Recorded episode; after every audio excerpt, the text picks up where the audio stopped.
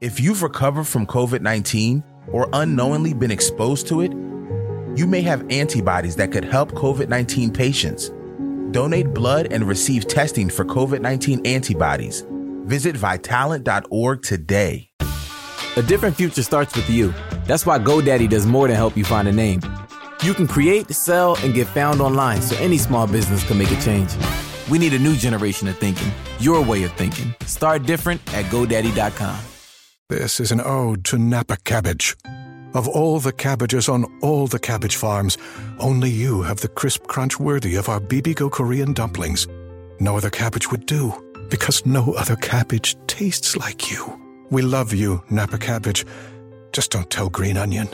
Napa cabbage, one of many obsessively crafted ingredients in every hearty, flavorful Korean dumpling from Bibigo.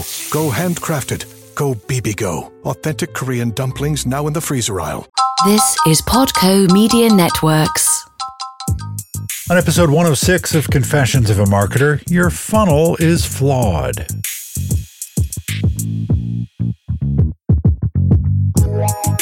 Hi, it's Mark Reed Edwards. Welcome back to Confessions of a Marketer. Carmen Perry is in to talk about marketing, the metrics we watch, and lots more. We'll get to that in just a moment.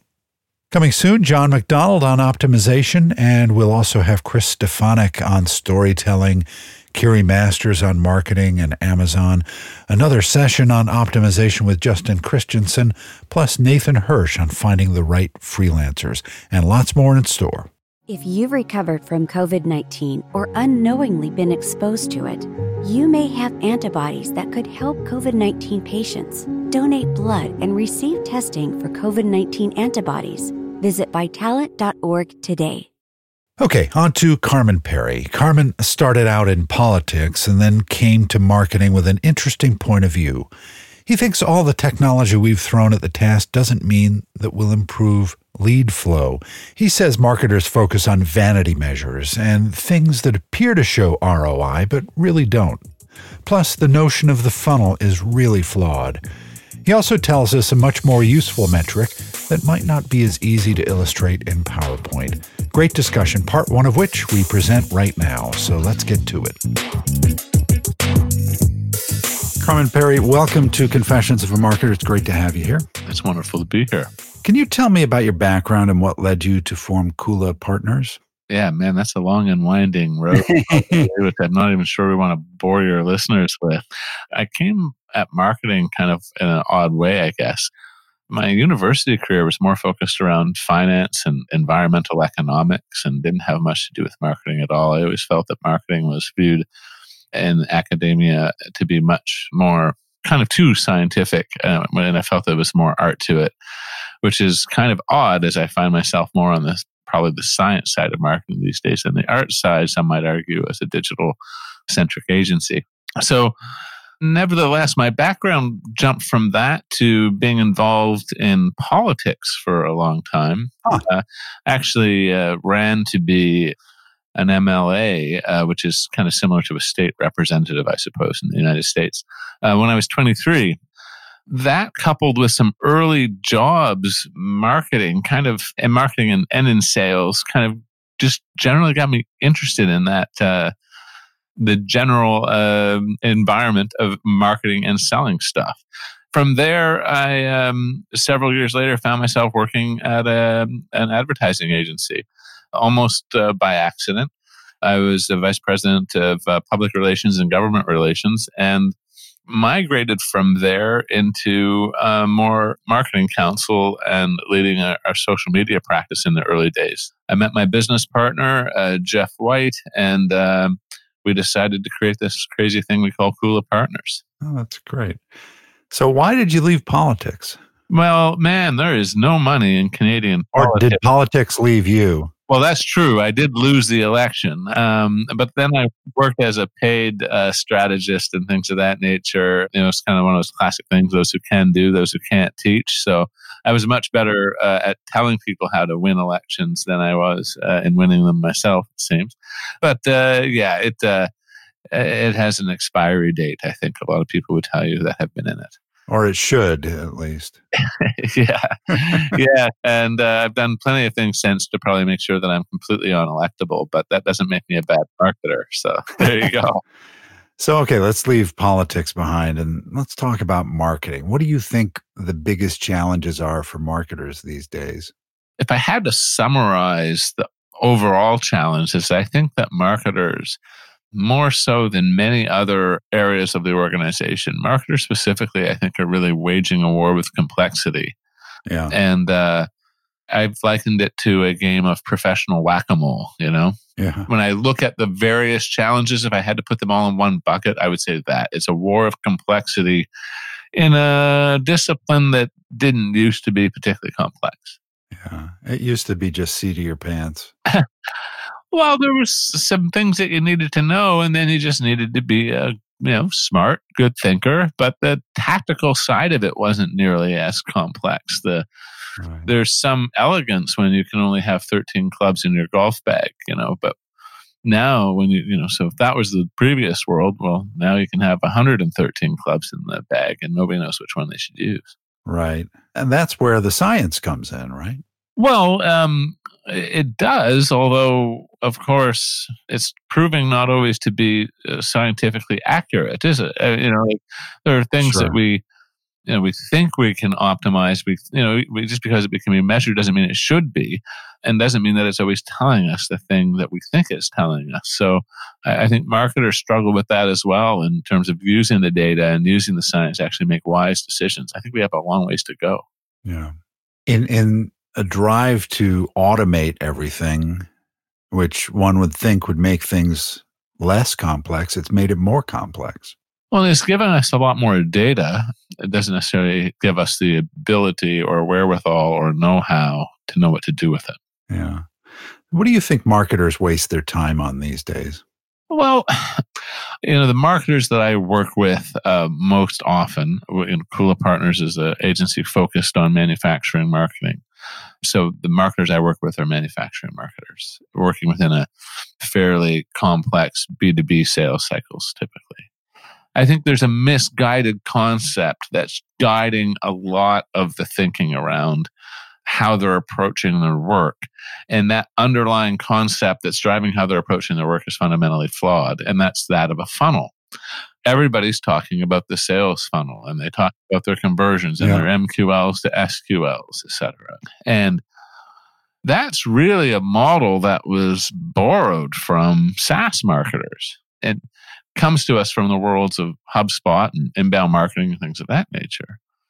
And lots of other examples of, of firms that have uh, pioneered that work, of course. But for many B2B organizations, that funnel and so much of what it implies just, just does not reflect reality.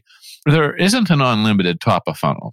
You know, just because we optimize our website and have a paid search campaign that's properly set up and have a decent paid social going on or what have you doesn't necessarily mean that we can triple our lead flow overnight by just moving these digital metrics because if what we're measuring are just that those raw increases in organic traffic as an example or something we're missing the layer of the fact that there's only X number of companies in the world that can actually buy our stuff. It leads marketers to kind of just focus on the wrong things, focus on vanity metrics, and focus on investing real hard marketing dollars in activities that, well, they appear to be showing ROI, necessarily aren't. So it's the data that people rely on is not accurate. Well, so I was chatting with a marketer just uh, earlier this week at a conference in Chicago. We get into this discussion about the fact this notion of a funnel is very flawed. And what he said to me is, he, "You're absolutely right. We spend two, three million dollars a year on our demand gen efforts, and our MQL to SQL rate is two percent and these are all the things that you know would make this a good MQL or why it's you know these leads are considered to be marketing qualified, but yet two percent of them actually are truly sales qualified. Right. What are we doing from a demand gen point of view? Who are we targeting that effort towards? Are we actually taking an account based approach to know who we actually want to sell to and then refine our metrics to say how many of our target accounts have we actually engaged with our digital marketing initiatives over the last 90 days? That's a much more useful metric as an example. Not as easy to illustrate in PowerPoint, though, right? Not as easy to illustrate in PowerPoint, not as easy to get the, the fun graphics from your marketing automation platform. You know what I mean? It, it's not maybe quickly accessible on a normal dashboard report. And frankly, maybe what's even worse for marketers is that the numbers aren't going to be nearly as sexy. It's a lot easier, frankly, to get a 200% bump in organic search if you don't really care what those searchers are doing once they show up at your site or if they're actually qualified and have buying intent. Yeah, it requires, you know, here's a cliche, it requires a holistic view, doesn't it? And most people focus on whatever is directly in front of them rather than the big picture. Yeah, yeah. Uh, look, it, I'm going to push it a little bit more and say it requires us to rethink how marketing and sales even orient themselves in the customer buying process. Because what I'm talking about here is we can't really wait for leads to come in via organic search and fill out a contact us form and be qualified yeah. by uh, an inside salesperson and then determined to be sales qualified and then move to our field rep. I don't think that's the reality we need to be at because basically we're at a place where those buyers are already well down the path by the time that they engage with the company. They're already down the path of purchase so far potentially that they can't be influenced otherwise. So you may be coming in kind of Johnny come lately at that point by the time your salesperson's actually engaged. Meanwhile, the opportunity to actually develop real relationship was 18 months ago. Yeah. But that was in an area of our firm's marketing or outreach to those customers that A may not even exist and B almost certainly doesn't involve our salespeople, which are the people that we actually need to be developing those relationships potentially. So we need to change how we qualify leads I think we need to get out of this notion of BANT qualification to move people through this hoop. And I think we need to get a lot more focus for most B2B brands on who we actually want to reach out to, who are we trying to engage, and how do we measure our efforts accordingly. Yeah. So, how do you encourage your clients, these manufacturing clients, to approach B2B marketing? What, what do you advise them to do? Well, just that. Let's start with actually knowing who we want to sell to and build our methodology for how we reliably find and market to net new prospects. From there, I think there are a number of things that we need to uh, begin to see happen. One is identify how can you move the sales side of the organization into the marketing apparatus in a more tightly integrated way earlier in the buying process.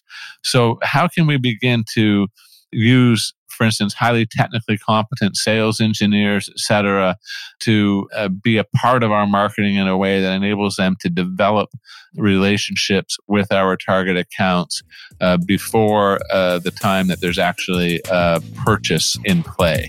If we wanted to just generally think about some of the shift that's at play, I think it's a big part of it.